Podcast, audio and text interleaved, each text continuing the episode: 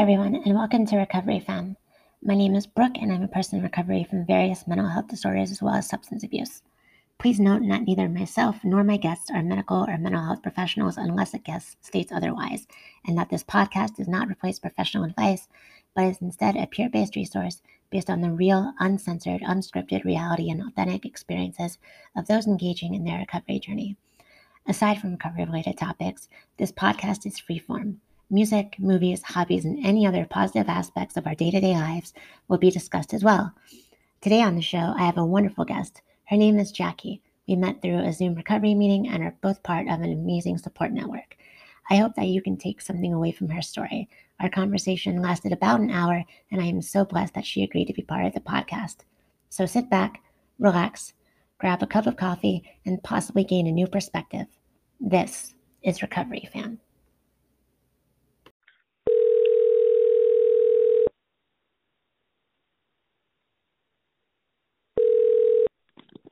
This call is being recorded.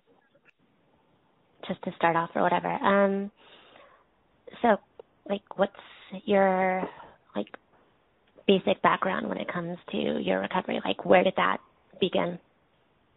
Okay, so I guess uh recovery wise that would be um like where it it's taking or it's been like where I'm okay. It's been like since December and uh, December 17th um, from the my DOC, which was uh, tramadol or um, Norcos, um, preferably. Um, and then I would dabble in other hard things as well, and then that become like a daily use. So that's uh, recovery wise, yeah, December 17th. And I'm doing the MAT recovery, which is the medically assisted recovery. Uh, they're using Suboxone. Um, which uh I'm still just kind of learning more about that and like the effects and um what I go through. I also um smoke weed too, so um just depending on how how I'm feeling like it'll go between the two strains. Oh wow. Yeah. That's like that's really interesting to figure out um like as we go along like in our journeys like how like all of those things are sort of intertwined, like the different ways that we can all get to like the same place. I think because I'm recovery wise. Yeah, because I'm like in a similar boat as you. Like I um have been on like various like psychotropics before, and nothing really worked. And I found uh, Delta Eight THC, and it's like, oh my gosh, like that's really like a game changer for me. Um, I have never heard of Delta Eight. I don't think. Yeah, from where, and um, I'm over here in California, so that's kind of interesting. is it a strain yeah. company? What is it? No, uh, Delta Eight is a basically lower. It comes from you know cannabis and hemp. Um, it's basically a less potent form of uh, tetrahydrocannabinol um, oh. that you can get um, federally. So there's no uh, ban on it. So even when even though I'm in uh, right now and I am still you in the process have the same of getting leniencies as I do, right? Not anymore. I mean, I was living in California before, where obviously it's recreational in Cali, but I um uh basically Delta THC. It's um available without a medical card, and that's the difference. So. Oh, okay. And but the thing if you you can't get your medical card, like you know how you can get it online or whatever, like like that kind of thing. I've been like trying me, to, but I need. Both, yeah, like both recreationally and um, medically, but you can just go online and fill out a couple of questions. They ask about your anxiety, whatever, what have you, and then they just like email it to you. Does that not yeah, apply my, over there? It's, I mean, yeah, it's absolutely, it's possible, totally. Like I talked to my old doctor about it, and she recommended me. But the problem is that um because I don't have my state, my PA state ID yet, they won't let me do it. Gotcha. Okay. That, yeah, so I need to get a Pennsylvania sense. ID for me to do it. I mean, she's more than happy to write the recom to write the recommendation for it, but mm-hmm. um yeah. See, so and that's in the, the meantime, thing. Like, I feel like there's just like a huge stigma on on marijuana and um and the recovery process. And then so that's kind of like why I agreed to do it do the podcast is because I kind of am a firm believer on on cannabis being a therapeutic way of getting off of other substances and it helping you get off of other substances, especially what like for me, opiates or tramadol, which when with this tramadol being introduced to me was not introduced to me as it having a um having a um oh my gosh, what what is the word that I'm looking for? An antidepressant in it. So that's not how it was given to me. It was given to me solely as a pain medication for my migraines and the neck pain that I was having and my knees and my back, like all of it. So um and the reason I had stopped taking the opiates or the Norcos is because the acetaminophen was hurting my stomach or like that that's how I um that's how I reasoned it in my head as far as um okay this is why I'm not going to take this and this is why it's okay to take the other. And then switching back and forth that became a pain because it because tramadol is a synthetic opiate. So it wasn't like they were not working together. And in this whole process of like me taking the medication, um I would I also got pregnant with my daughter, my youngest, and um I was uh you know on methadone. They put me on methadone. Um and said that it was the worst of the two as far as either the tramadol goes or the or methadone. Those are the two things. Those are the two options. If I decided that I was just not going to take anything, I risked having a seizure and or losing the baby, and I wasn't going to risk that.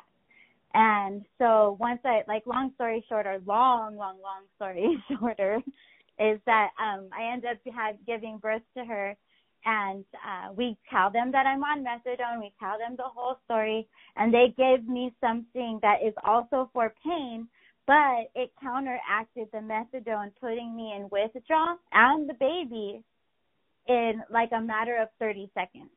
Not even joking. Oh, I'm wow. Were they aware of that when they did it? And that she was staring at me like she did not know what to do. She kept telling me, no, that that's a normal reaction. And I grabbed her arm and I told her, no, this is something is not okay this oh, is whatever's wow. happening is not okay. I started like my we were so excited, right? You're excited, you're gonna have a baby, whatever would have you, like you're just like, Yay, jumping for joy. Okay, like um my, her dad goes outside to grab the stuff and we're like, Okay, I'll see Give me a kiss. He comes back in and I'm literally punching punching the gurney, like the bed. I'm punching the bed. I'm telling her that she's trying to kill me and that like I'm totally tripping. I was like, she doesn't know what she's doing.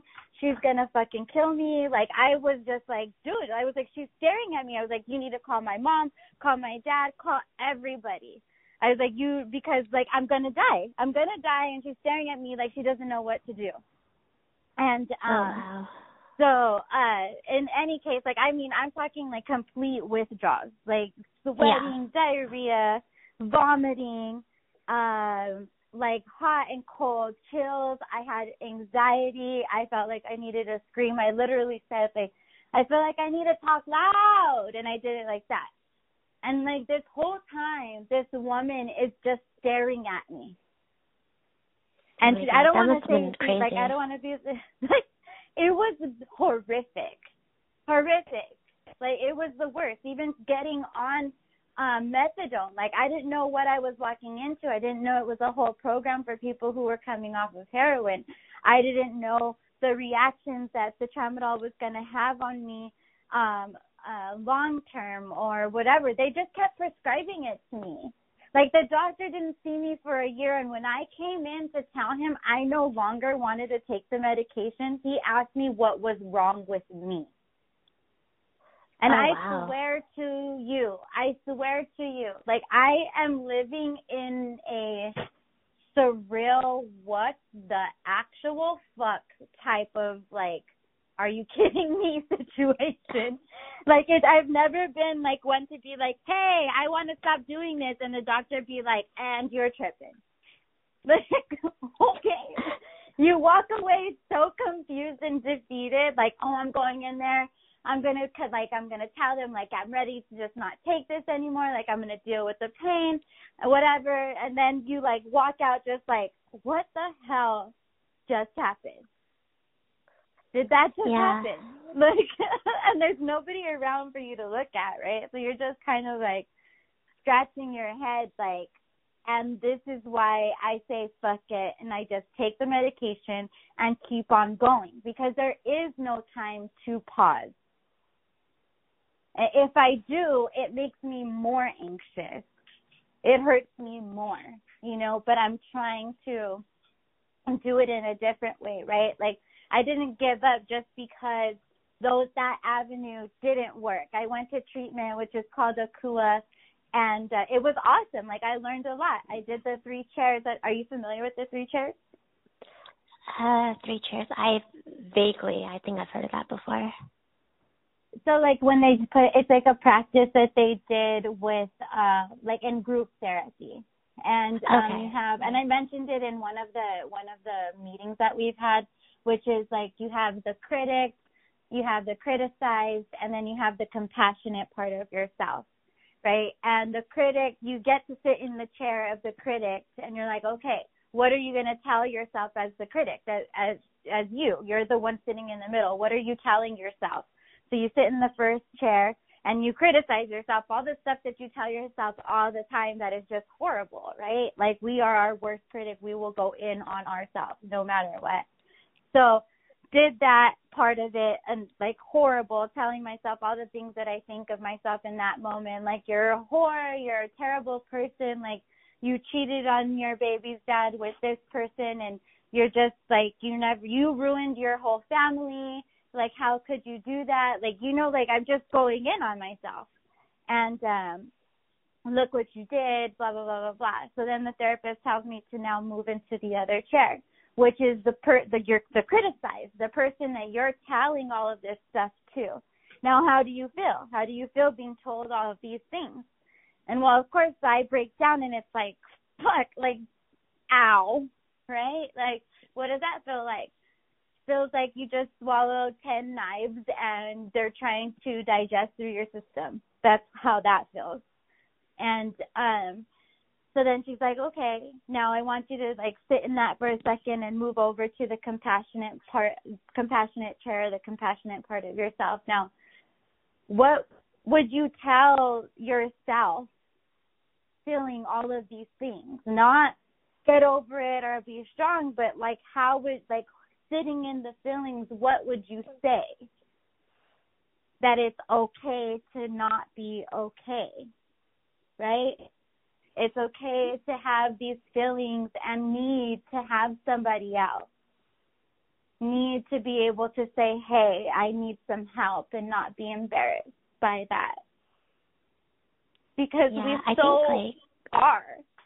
Yeah, totally. I think like um back like maybe five or six years ago, I was at a psych hospital where they did something similar to that, except it was just you sat in a chair in the middle of all of the other uh patients and they told you like really positive things about yourself and at the time like I didn't believe it and um but it was really like heartwarming and just so all of the like you could feel like the actual like compassion coming through from all these different people and even though at the time I didn't believe it like I understood at the like what the exercise was trying to do though like it was trying right. to make me like deep like dig deep inside myself and really start to, you know, appreciate Open the it. um yeah, exactly. Yeah, and appreciate it, right? Appreciate the feelings. Like like when those feelings were coming up, what were you trying to do? Were you trying to embrace them or were you trying to shove them down? I mean, for me, I, I was trying yeah. to shove them down. I was like, "Stop crying! Stop crying right now! Like, don't you do it!" Like that's how I felt because other people are looking at me, bitch, you better get it together. Like that's how I felt. Yeah. Like telling myself, like you in my head, like, oh no, you fucking don't. Like, oh no, you don't. You do not do this. Yeah, exactly. Like I was trying to like really believe everything that was said and not show like any real like emotion, like how you're talking about, like just push it down. But at the same time, it was so, it was such like a powerful experience that like I think I did cry a little bit, not that much, but probably a little bit. Oh, I boo hooed. Oh, I yeah. boo hooed. Like I was like a complete fucking baby. Like I was, and the girl, like you know, and then afterwards she turns to the other girls and and asks them like, okay, so how do you feel seeing you know Jackie break down like this? And one of the girls was like, what the hell? Like she has such this like, you know, um powerful exterior, like strong exterior, like don't fuck with me exterior type of vibe, right? Like mean, like if I'm cold hearted or something. That's what she thought. And then I just like totally was vulnerable, you know, but like it was it's depending on the person that I act that way because I'm not always just like closed off and just guarded like that. But at that time I was just so angry to be there. I didn't want to be there. Yeah, I can relate to that. that. I've been in several like re not rehabs, but like um either hospitals or like mental health centers that um I just was so petty about it. And I at first I didn't want to be there, so I can totally understand that. Yeah, it was just you know, and like I guess they were going through some management changes, and for me, I was like I could understand it, but I was like that's not my fucking problem. Like I took work off for this shit. You know, like, and I get it. I understand people have to deal with whatever they have to deal with, but that's not my situation. You're getting paid. The insurance is paying you, regardless of whether you sit here and do what you're supposed to do or whether you don't. And you expect me to sit in these, this house with these other females for however long talking to nobody. Like that, that part was what was frustrating. Like I had a chef, we did acupuncture, there was singing bowls, we went to an arcade, there was like we went to the um the aquarium like and it was the idea of showing you that you can do things sober right and i was like i never had a problem doing those things sober i do would do those things with my kids those things are what make me feel bad for being here without my children so that's why i i'm like always trying to stress that that recovery is not cookie cutter it isn't one size fits all. It isn't just AA is the only direction or, you know, whatever A is the only direction. And, you know, and that's just it. That's it, closed doors. You know, and then, so what does that sound like? That sounds like a bunch of crap. You know, like if somebody's having an, a hard time and you want to say, okay, you can accept whatever higher power, then you can accept whatever whatever path you are trying to take to recovery as long as you get to where you're trying to get because like I said, recovery is not temporary. Recovery is lifelong. It's not something you just say, "Okay, I'm done with that now." Yeah, it's not like you, you can can go to a place for like 30 days and all of a sudden, you know, you're cured because the insurance runs out. Like it doesn't work that way. yeah, exactly. The insurance runs out and then they're like, "Okay, I'm done with you." You know, just like my therapist with this program that I'm in now. Like she kind of tried not to say it, but she's just like, there's 3,000 other people we're helping. And I'm like, okay, and I'm just not important enough. My insurance is just not uh, up there enough for you to take the time weekly to meet with me. You only meet with me if I'm having a hard time. That's the only time I get to meet with you. Like, yeah, okay. that is that doesn't sound right yeah, so now I have to try to, you know, find another avenue looking for peer support. But I started with the peer support in um and with Unity, right? But Unity is in the East Coast, so they tried to get me connected to somebody in Las Vegas and I'm like, I would really like it if I had somebody that was tangible, like in the event that I was like freaking out or acting stupid, that I could just call and they can be here. And I get with COVID, there's boundaries and whatever, but I like the idea of somebody being able to just be like, hey, I'll be right there. Yeah, you that's know, the weird thing about it too. What I'm like, lacking.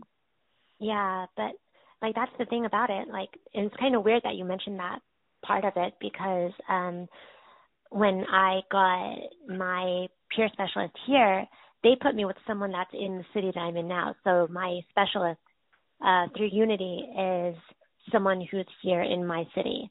And so I don't understand why they didn't do that with you. Right. And and not just that, but like it took days. You know, like it was from Thursday that I requested it and then I finally heard from her Tuesday. Yeah. but but that that's always been my um my kind of my interaction within the medical industry right like you all there's always like this hoop that you have to jump through to get to another hoop and that's oh, the yeah. problem. It's like I've already jumped through ten of your hoops, and now you want to get mad and call me crazy when I finally have had it with the hoops. Yeah, like I'm not crazy because so I'm difficult. Fucking... yes, exactly. I'm not crazy for being upset here, bro. Like you're the one crazy for having no response. I think you're crazy for just being like, um, I'm talking to a wall. yeah, I remember I was at a place actually got shut down um by uh the FBI like a year after I left, but um a place called Sovereign in Orange County and um mm-hmm there like all the other females in the house like wanted to like we had outings and we got to choose like what outing we did and mm-hmm. um like they took us out to um like a vape shop at one point and then another it was like some like I think they took us like fucking like Target or something something stupid like that.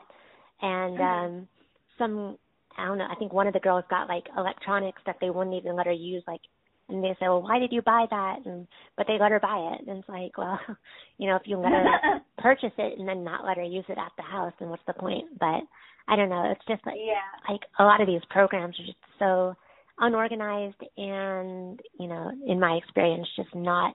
It is. Yeah. It is, and like I, I asked them, how did I end up with my phone? Because I ended up leaving treatment like a couple of days early. I left on my birthday, a matter of fact. And so I get, you know, kicked out on my birthday and I'm just like I feel like everybody's just waiting for me to have this like fucking blow up reaction because that's just like what I do. I like have the dramatic re- most dramatic reaction. I will like every like no, you will listen to me right now. I am right, you are wrong. It doesn't matter what it's about and that's just it. And I was calling him out on every single thing that I saw that was incorrect or unjust or not right. And it was just like, you guys need to get it together, you know, like come on. I feel in recovery like there is not enough employment um opportunities or avenues or people giving people chances to be able to have a second chance with causes relapse to begin with. Like come on. You know, like this this this is like it goes beyond just me getting recovery. You know, like it goes beyond that. Like I worked at like being in recovery. I worked on Skid Row. Like I am like I am so tired of seeing what I keep seeing. You know, like it doesn't just happen there, it happens everywhere. Like I'm no better than anybody else if it's happening to me, it's happening to them. It's happening to like somebody who like considers themselves better than I am. Like it's everywhere. Like there's something that needs to be done, and pointing the finger isn't the solution here. Yeah, I think the big part of it too is that a lot of these like, you know, lower paid like staff members and people that work in places like this, a lot of them, you know, just simply just do it for a paycheck and they get out of there. Like they it takes a special type of you know individual to work at places like like that and it's like when i've like gone to you know certain treatment centers like you can tell like right off the bat like who is like super supportive and who is going to like you know be in your corner and then the other workers that are there that are just not for whatever reason they are just not as invested and I think that really does, you know, a huge disservice to all of us in the end because we're the ones getting screwed over by it. Because like if they're right. willing to just, you know, show up and basically do nothing except for like, oh, here's a group where you can, you know, color or play bongos or something. I'm like, what the hell does that? Yeah, here's a Zoom group. Here's a Zoom yeah. group. That that's that's what they're gonna do. That's what the suggestion is. Here's a Zoom group, and then you charge my insurance X amount of dollars for that. Shit, give it over here. We will gladly form something amongst ourselves because we know what we need as a community and do what we need to do together because the community part of it, the community aspect of recovery is what has made people go from just, you know, get getting over, you know, detoxing to recovery. That's what gets them through that. That's what makes it through that 24 hours each time, every day, getting through to the next 24, to the next 24, to the next 24, is the community aspect. Without that, you will keep falling. I have fallen tremendously anytime I try to um, isolate. And I've even called myself out and said, hey, if I isolate, that means I'm not doing good. Oh okay. And then i know like i can see who are like the the people who are after my vulnerability. And sometimes it's just like you know what do i do at that point? Like i just want the person.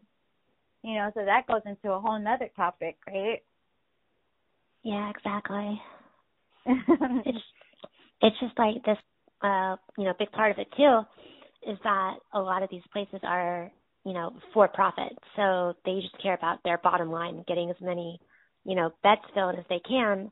And then once, you know, you have no more money to give them, they just move on to the next person. So it's sort of this assembly line type thing that, you know, so in my opinion, it's so prevalent in these types of places. Yeah, and I think in in the, in the nonprofit world too, like there's just you know, like you just it needs to be better. That's all. Like, you know, there isn't there isn't anybody that I can and I've said this plenty of times too. Like when you're looking for blame, like we can find all kinds of people to point the finger at and so many people to blame and and everything else. But mm, show me the people who who are willing to give a solution, even if it's out of the box. You know, like just try something anything. Yeah, exactly. You know, that isn't just status quo. Let me just, you know, you are number 777 instead of Brooke, you know, and that's not okay. Oh yeah, absolutely not. I've been been through it plenty of times over you know over the years and it's just like it gets exhausting trying to deal with you know you know what you need but then the people that are capable of helping you just want to throw all this different shit on you that doesn't fit and go through all these different solutions that you know haven't you know it hasn't worked for you in the past so it's not going to work for you uh in the future. Yeah. But you have to keep going through the motions you yeah, know, and like, oh, okay, let me just let me please you, and, and that's what it is. Is that I like for me, it's just I get so lost in in okay let me please you that it's like okay what happens to to me in the process? Like i need to give you the answers that are going to help me not that you want. Yeah exactly. Like you really need to have and that's the other thing you know just because they're professionals doesn't mean that we can't hold them accountable for the way that they're conducting like our treatment and if something isn't working for us then it's our responsibility to, you know, either let them know or let their supervisor or whoever just be like, hey, you know, this is not working with this person.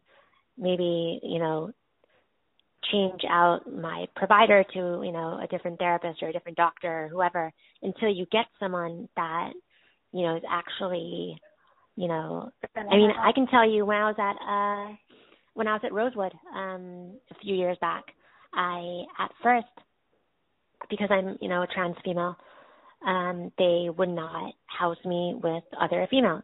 And this was, you know, obviously affecting my recovery and in, in a huge way. And I, thankfully, I had a really good um, psychiatrist and therapist um, that were there that really helped push this. But at first, whoever the management or whoever was making these decisions, you know, didn't take it, you know, my, you know, feelings of isolation or any of that into account. And I mean, eventually, after a couple of weeks, it ended up switching over. But that's only because I threatened, you know, uh, a lawsuit, and I shouldn't have to do right. that for them to, you know, include me with everyone else. Because when you're, you know, especially when you're in, you know, a setting like a treatment center or a hospital or what have you, you know, isolation and separation from everyone else is like the last thing that you want. And they claim that, oh, it's, you know, for your protection. And I, at the, you know, to be honest, I don't really buy that because shouldn't they have policies in place that protect everyone already anyway? So. Right. Yeah, not just isolation being the answer to, you know, it's the the answer to every everything. It's the solution to everything. Solitary isolation, solitary. Put them by themselves, they'll learn something. And yeah, you learn when you're by yourself, all you learn is to be defensive. Keep having to defend yourself. Keep having to watch your back all the time. Just worry about you. Be selfish. That's what you yeah. learn. And that's not a good place to be for anyone. No, of course not. It's just I don't know. That's crazy to me. Have you heard of uh kratom for uh I know I've heard that it helps with um like an organic uh comes from I believe a plant in East Asia, if I'm not mistaken, uh that helps with um opioid withdrawal. I have no idea. I've heard you mention it a couple of times actually in one a meeting and then one of the other guys I but I don't know. I um I've never heard of it. Is that like something that's newer?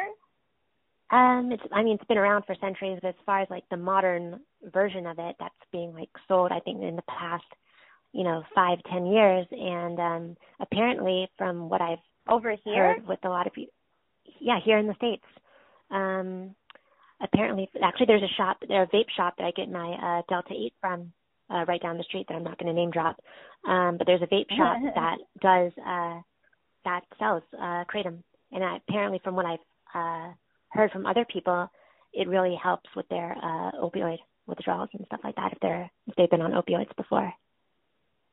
Yeah, but that one guy, he came in and he was he seemed very very not okay, and that was like his DOC.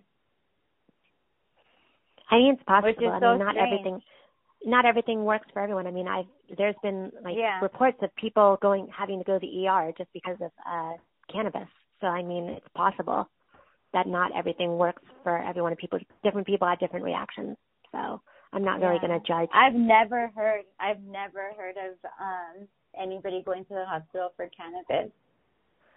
Yeah, I've never heard of that either. Apparently, for uh an allergic reaction, if I'm not mistaken, I saw a, a report on it um someone some lady like smoked a couple bowls and apparently she had a really bad allergic reaction she had to go to the hospital for it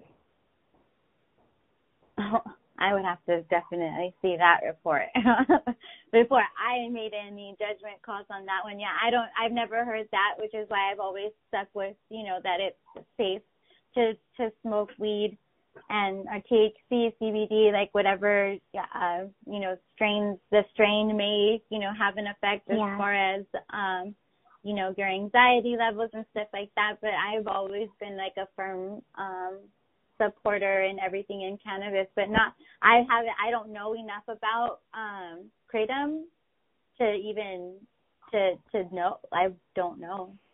Yeah, I mean, I've. I mean, I believe that you know, federally, once we get there, eventually we will, but um, we should all, you know, it should be recreational nationwide, just be 21 plus the same way that alcohol and cigarettes are. And that's a whole other topic I can get into is how, oh, you yeah. know, weed is criminalized even though, you know, alcohol and cigarettes, which has been proven to kill, you know, countless people, is, you know, legal to buy, you know, all the time and you can't get, you know, it's a lot more difficult depending on what state you're in to get marijuana, which you know has killed nobody and has have, and at least for in in my case has uh, really positive. I mean, it helps me with so much. Like it helps me with insomnia. It helps me with um, the anorexia. Like it's really fantastic medicine. But at the same time, um, and I think the allergic reaction story, if I'm not mistaken, that was like a sort of like a freak kind of incident. Like it's really uncommon as as far as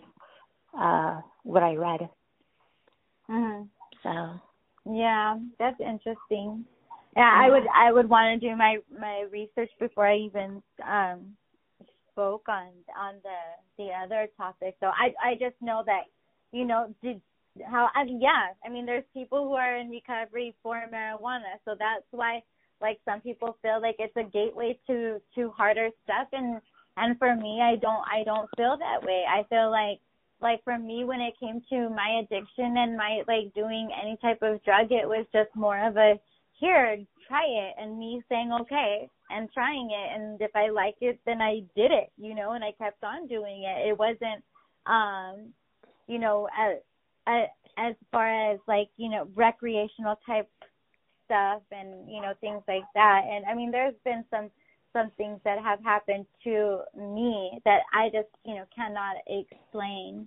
And that and that that I think is hard for me to go go into because um because I'm still piecing everything together I think more.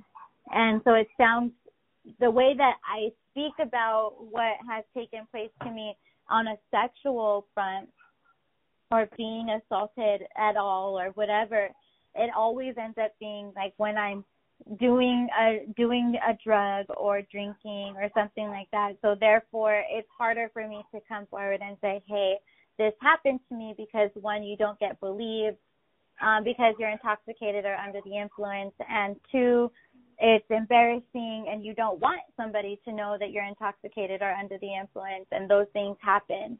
And um so uh, like I said in this last meeting that we just had, like I have all like how do I deal with things? Like I deflect, like I've disassociated, like I'm trying to piece things together to know, okay, what has actually taken place in these amount of years because I literally cannot remember so much, you know, and that has to do with um having trauma from what I understand. So I'm looking into trauma therapy and like trying to get that done so that I can actually, you know, piece these things together and know, you know, what's um, real and what my mind is trying to, you know, tell me is real. Yeah, it it takes time, but I think that you know, over time I think that if we all as a community, I think if we work together, then I think that there's a lot more um, you know, strength in numbers, so to speak. You know, if we all can support each other, and then you know, obviously with trauma, it's a little more complex. You have to have a, you know, specialist like a trauma, not just a therapist, but like a trauma-based therapist. I think that would be like right. if I were to, you know, go down that route for myself. That's you know, that's what I would do for it. Um, I mean, I have a psychologist, but I think that her specialty is just more in the generic, like emotional and like grief and family issues and stuff like that. But I do think for trauma, like I know, I even know there are like trauma based like rehabs and stuff in California. I'm not even kidding. Like I do think that there are some of those programs that exist, like dual diagnosis, yeah, uh, trauma type programs. Oh yeah, for sure, definitely. Yeah the the the the rehabs and stuff like that. I'm not a fan of being in any type of institution. I don't do well at all. I don't either. I don't like it. I don't want to be there. I won't embrace any of the changes. I won't. I won't. I won't. I won't. I don't know if that has to do with being a kid.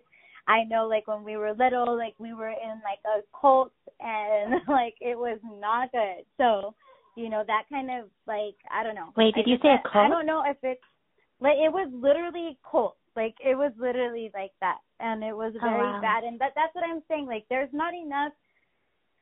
There's not enough of people doing something about what needs to be done, you know. But like I said, like I only have like bits. I have pieces, and like these things keep happening. And the like you see it with Scientology, you see it with like all kinds of different things where all of these things are going down, and people speak up about it. You know, people from what I understand have said things. I was too little to uh, really understand what was going on. You know, I still don't know what exactly like happened. And that's the problem. It's like, okay, like what the f, you know, how is it still something that is not being looked at or taken seriously or you know maybe it is and I just don't know and I really hope that that's that that's the case you know and I, I would I if I knew how to help or what to say or what to remember, like I would.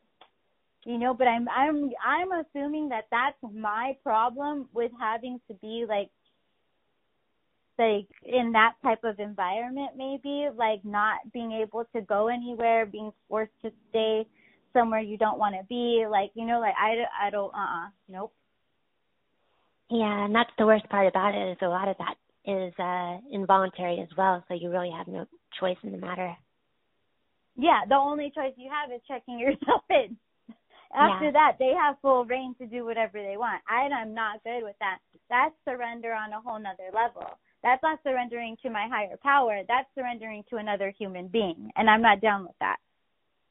Yeah, that's understandable. I never, I haven't actually didn't even consider it that way before you said it, but that makes a lot of sense. Um, and even when you do sign yourself in, a doctor still has to sign you out, so it's not. Yeah, so it's kind of and misleading. determine your fit. Yeah.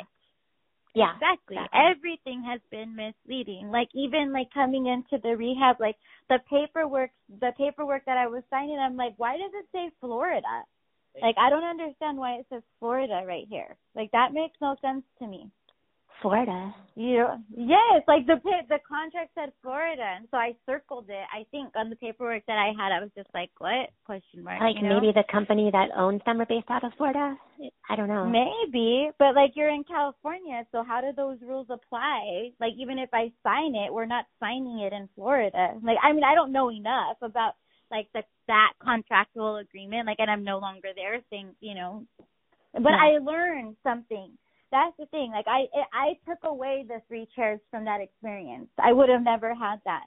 I learned a lot about other people and and their and their recoveries and their struggles with um you know marijuana or with um other types of drugs and you know and their like their struggles and like how like how sometimes how mundane mine can be or how like I make a mountain out of a molehill and like all of that stuff. So I I did learn a lot, but like I tend to get too invested in the other people. Like, oh, I want to fix you. Like, I want to help you instead of focusing on myself. So that environment didn't quite help me. But it also helps other people. So I can't sit here and just like completely, you know, dog it because it's like it helps other people and that's why I'm just like I can see that I am always like yeah I could see both sides. I always see both sides because both sides are valid. Yeah, that makes a lot of sense. And I think that is a flaw in a lot of us is like we want to care like or we do care so much about so many other people going through because we can relate to them and we can empathize with them, but at the same time it's it, sometimes through that we forget to take care of ourselves in the process. So yes, and that's what I do all the time. So that's why I thought like okay, isolating myself would be a better option because I was investing too much of myself in everybody else's shit. And I didn't need to do that. I needed to stop doing that. I was too involved in what everybody else had going on. And um, so I thought like the isolating would be like the answer, but like it made it ended up making it worse. It ended up making me feel not as good as I thought it was to make me feel. I still evaluated the situation as me needing people, me needing my higher power, and I said through this process like I misplaced my faith. I didn't lose my faith, but I misplaced it because I've always loved humanity, but sometimes I just hate this human condition, I guess maybe is the right term to use. Like basically, we can pass each other on the street and not say hello. But when I do say hello, somebody looks at me odd. Like that's the weird thing to do. It's weird to say hi to people when you walk by. It's Yeah, more it acceptable to scowl at them. like, like what? yeah, that's the yeah, that's the messed up way the world works. Like I've been through that like countless times where people even like when I was living in uh, Los Angeles, which you know most consider a really liberal city. Um Mhm. I mean, I lived right off uh right kitty quarter from um Hollywood Boulevard and I would be walking down um Hollywood and people would literally for no reason um apparently, just like scream at me in my face and insult me and curse at me and stuff like that. And I'm like, what type of, you know, demons must these people have inside of them that would, you know, allow them to, without any shame, just, you know, go out and, you know, ruin someone else's day when they're just trying to, you know, do something as simple as like get on a train or something like that. Like that's the type of behavior that really, you know, mystifies me even now. Like, oh my god. Yeah. Yeah. To this day, I've still never been on a train. I mean, I aim to go, but oh, wow. I'm still never really? on a train. yeah. Even like the local, yeah. um, I think you're in um Inland Empire, right? Yeah, so like the so, Metrolink and stuff like that. Yeah, no, I've never taken. Metrolink, uh-uh. yeah. No, I've never Yeah. take, taken the train. I've Uh-uh. taken it from Los Angeles to uh my friend um was living around the Oxnard area, so I took it there one time. But I think that's pretty much Mm. it. And actually no, that's not no, someone like I from- barely knew yeah. needed to get get uh on a train. I, that reminds me of that story. but somebody I knew need or not I even knew. See, like that's the thing. Like I make decisions like off the fly, like a very impulsive, like oh my gosh, somebody needs help. I'm gonna help them if I can. So you're gonna tell me like you don't have train fare. I'm over here. Like all I can do is send you the money or like do something like that. Like I'm gonna do it. You know, if I can do it, I'll do it. You need food, I'll send you food. You need an Uber, I'll send you an Uber. Like that. If I can do it, then I will. You know, they and I don't know. Like people look at us like like as being an addict and being like, oh my god, like you're just this horrible, selfish individual. Like I've never been like a horrible, selfish individual. I've made horrible decisions. I've made horrible choices. I have been a selfish person, but I am not selfish all the time. That doesn't define who I am now or who I'm going to be. And for somebody to look at me like that, how does that define their character? How does Yeah, that I define think- what, who they are?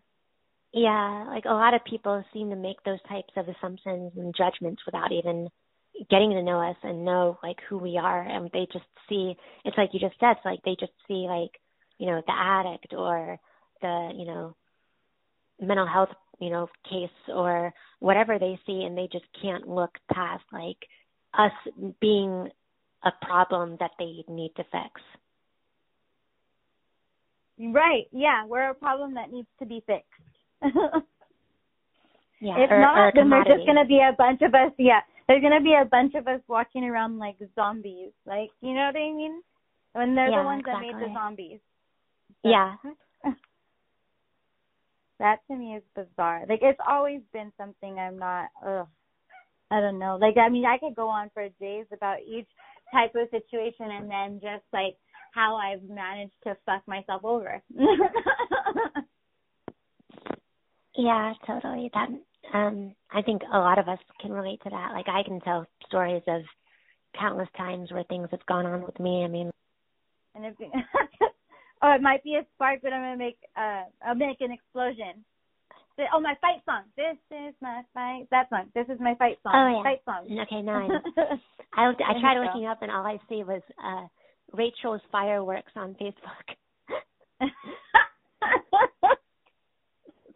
oh my I'm gosh. Like, I no, was listening to- the. No, no. Okay, I got two different songs. Yeah.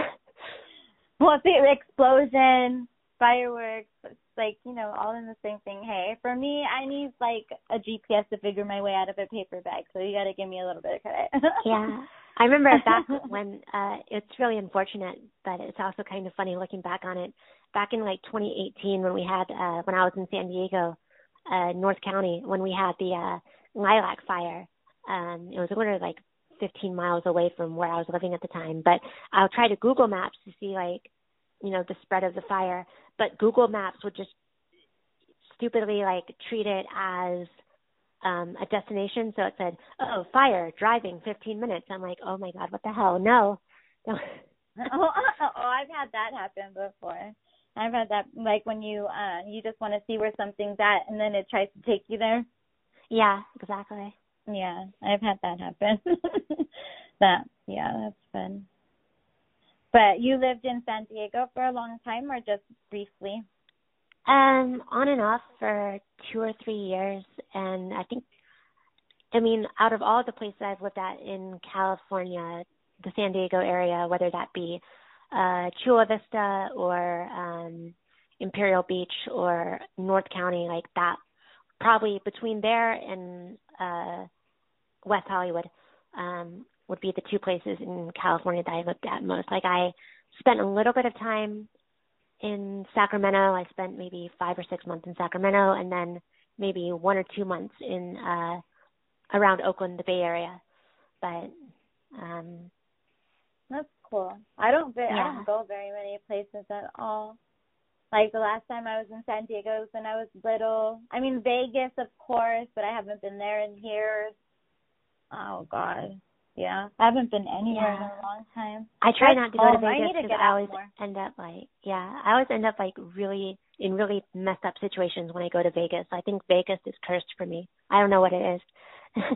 yeah, I, I remember waking up like in a strip club, like where oh, the wow. fuck am I? And then then again waking up outside of a club, and then again waking up in a hotel with somebody that I didn't even know.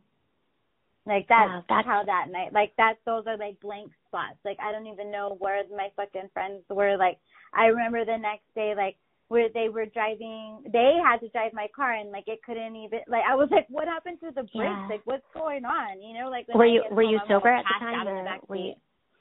No, no, I was oh. completely wasted, oh, drunk, oh, wow. drunk. I mean, not yeah. not like I wasn't doing any drugs, but I mean, it was Vegas, and I believe I was in my twenties. Yeah. So I was just partying. Like it wasn't like me doing like oh my gosh, I was just like this freaking drunk, but it was just every time I would drink it would be like I got wasted wasted in like big events, birthdays and stuff like that. It would just be like I got wasted and then wake up like what the fuck happened? Dude, like what is going on? Like, you know, like you just stupid things that that have happened. Like I shouldn't wake up to a friend behind me and me being like, "What are you doing?" You know, yeah, like I've, I've been there cool. before. Like I was in a college back in like 2009 um in Tennessee and uh that was crazy because I got way too involved in the party scene and drank like all the time and ended up like I remember I was I felt so guilty because like at the end of it all my parents drove out um to the college um and I was like covered in vomit and my room like stank and it was just horrific and like I feel I felt like so bad. But you know these are all like learning experiences and you can't take it back. So and that um, that kind of thing happened to me when I was 16 oh, being wow. at a party yeah. you know and wake and being like I have this gash on my face not knowing where it came from and my friends telling my mom that all I did is fill hands, then going to the hospital, getting a rape kit, and never even being told like the results of that rape kit. Oh wow. Or being thing, or yeah. any resolution coming from it at all. Like I still to this day don't know like what you know what happened or I mean and I guess maybe like me welling up alone, you know? Like I was drunk, I put my like but I was 16 too. I really didn't know what I was doing. I wasn't getting drunk on a daily basis or doing anything like that. I was at a friend's house, got drunk, did something stupid, you know, and then ended up moving to Montebello with my dad. But like I said, like I block out so many things because it's such a hard thing to talk about that it's only in these moments that where I'm just like talking and just, you know, just let it out kind of deal that it's like okay, you know, just uh like word vomit at that moment. But it's hard to talk about too because it's it's embarrassing that I put myself in these positions and I should know better. You know, I do I do know better and I did that. Like and it's almost like a um, almost like a uh, a way of self harming. Like you don't respect yourself because you just can't stand you. So who cares?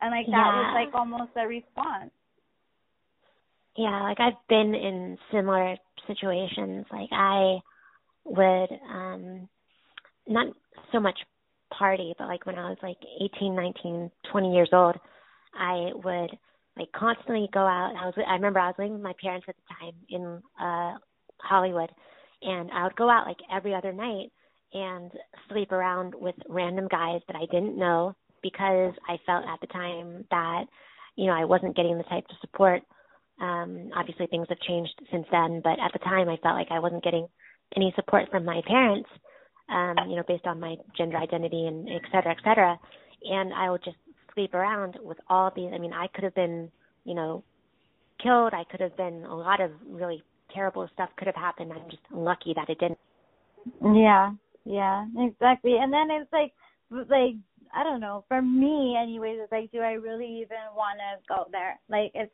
I don't need to. I just need to learn from it and make sure that my daughter doesn't make the same mistakes or other girls don't make the same mistakes and that they just be more vigilant with themselves because you know, however the situation is interpreted by whichever party, you know, it is what it is to each person and I can't change what it what that person that person's gonna say it's consensual, right?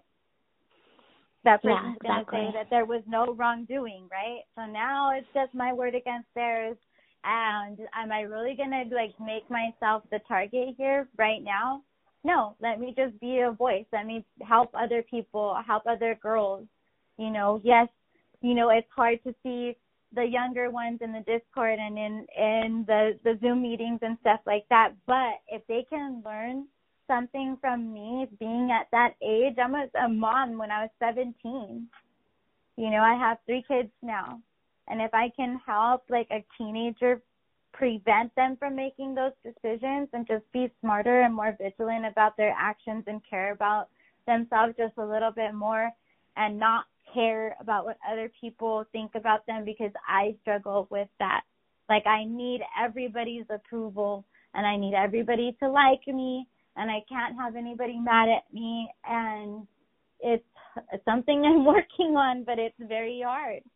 You know, like I wish that it there was just like this button that I can press that made me not give a shit about what people thought, but I have to give a shit, not give a shit in the right way. Because me not giving a shit and just saying fuck it and doing any type of drugs or taking a pill or whatever is not going to fix the situation. But me saying, you know, giving the middle finger to the situation as a whole and coming out the other end, that's what makes us badass bitches in recovery. yeah. That's totally true. You you're an artist, right? You have um just to go off topic, like you have you uh sing if I remember correctly.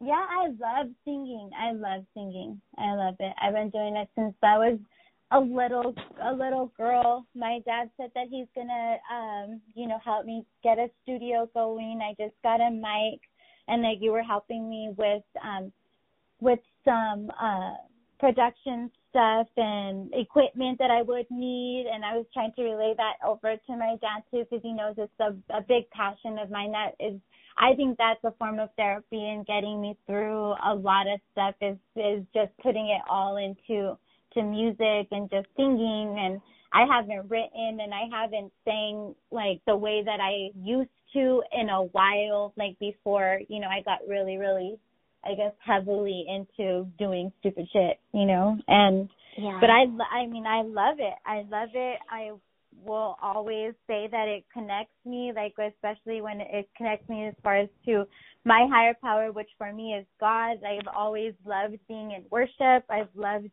you know, my daughter is the one who is taking you know, singing to the next level, I think, and she can make a bigger you, she can be a bigger deal than I would ever be because you know, she's going to make better decisions than me, you know, and and if this is if that's what she wants to do, which so far she loves it, then I'm gonna support her a hundred percent. And the little one still she's seven, but she's just like, I got this. Woke up in the morning, like she's just like all over the place and I don't care and that's exactly yeah. how she sounds too.